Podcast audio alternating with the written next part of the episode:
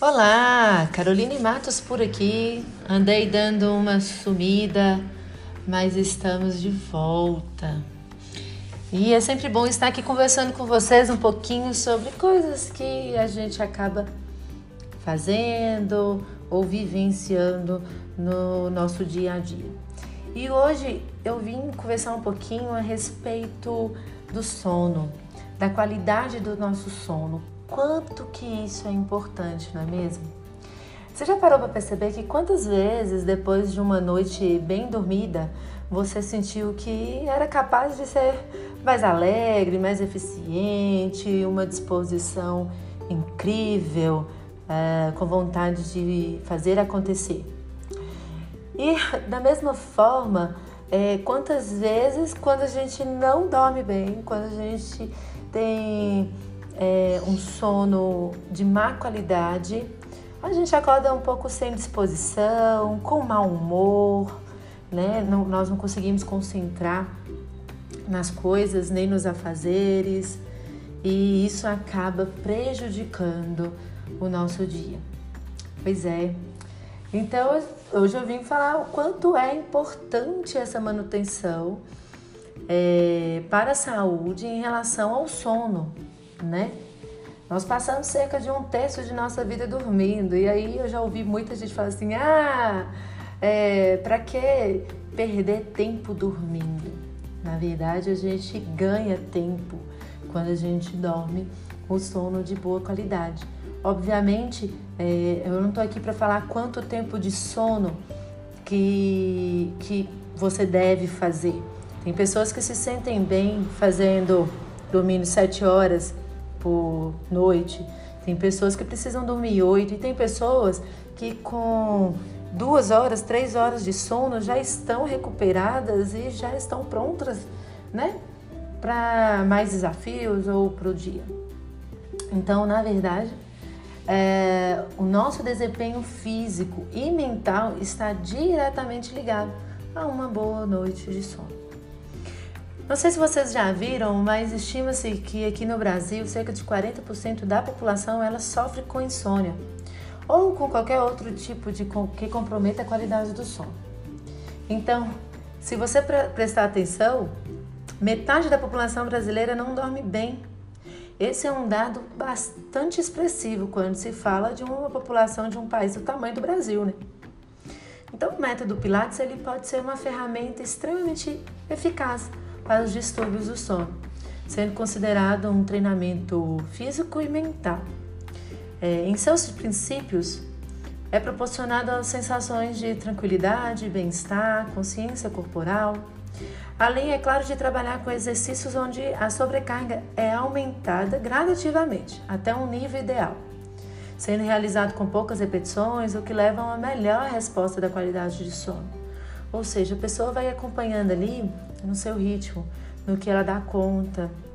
E isso faz com que ela tenha essa resposta.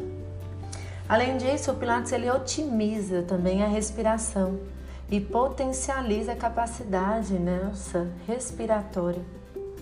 Com a respiração mais otimizada, a gente mobiliza a coluna vertebral na região torácica, provocando uma mobilização do sistema nervoso, dentre outras atividades que é responsável pela digestão, reprodução, sono e relaxamento.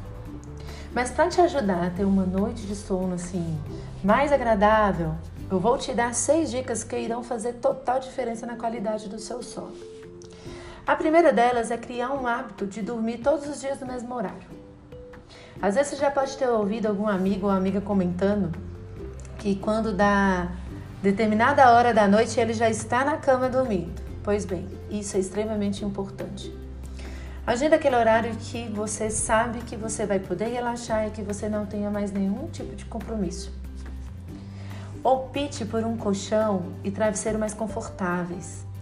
Às vezes aquele colchão muito mole, que não está suportando seu peso, ou aquele travesseiro que é muito alto ou muito baixo, isso faz total diferença dentro da qualidade do sono.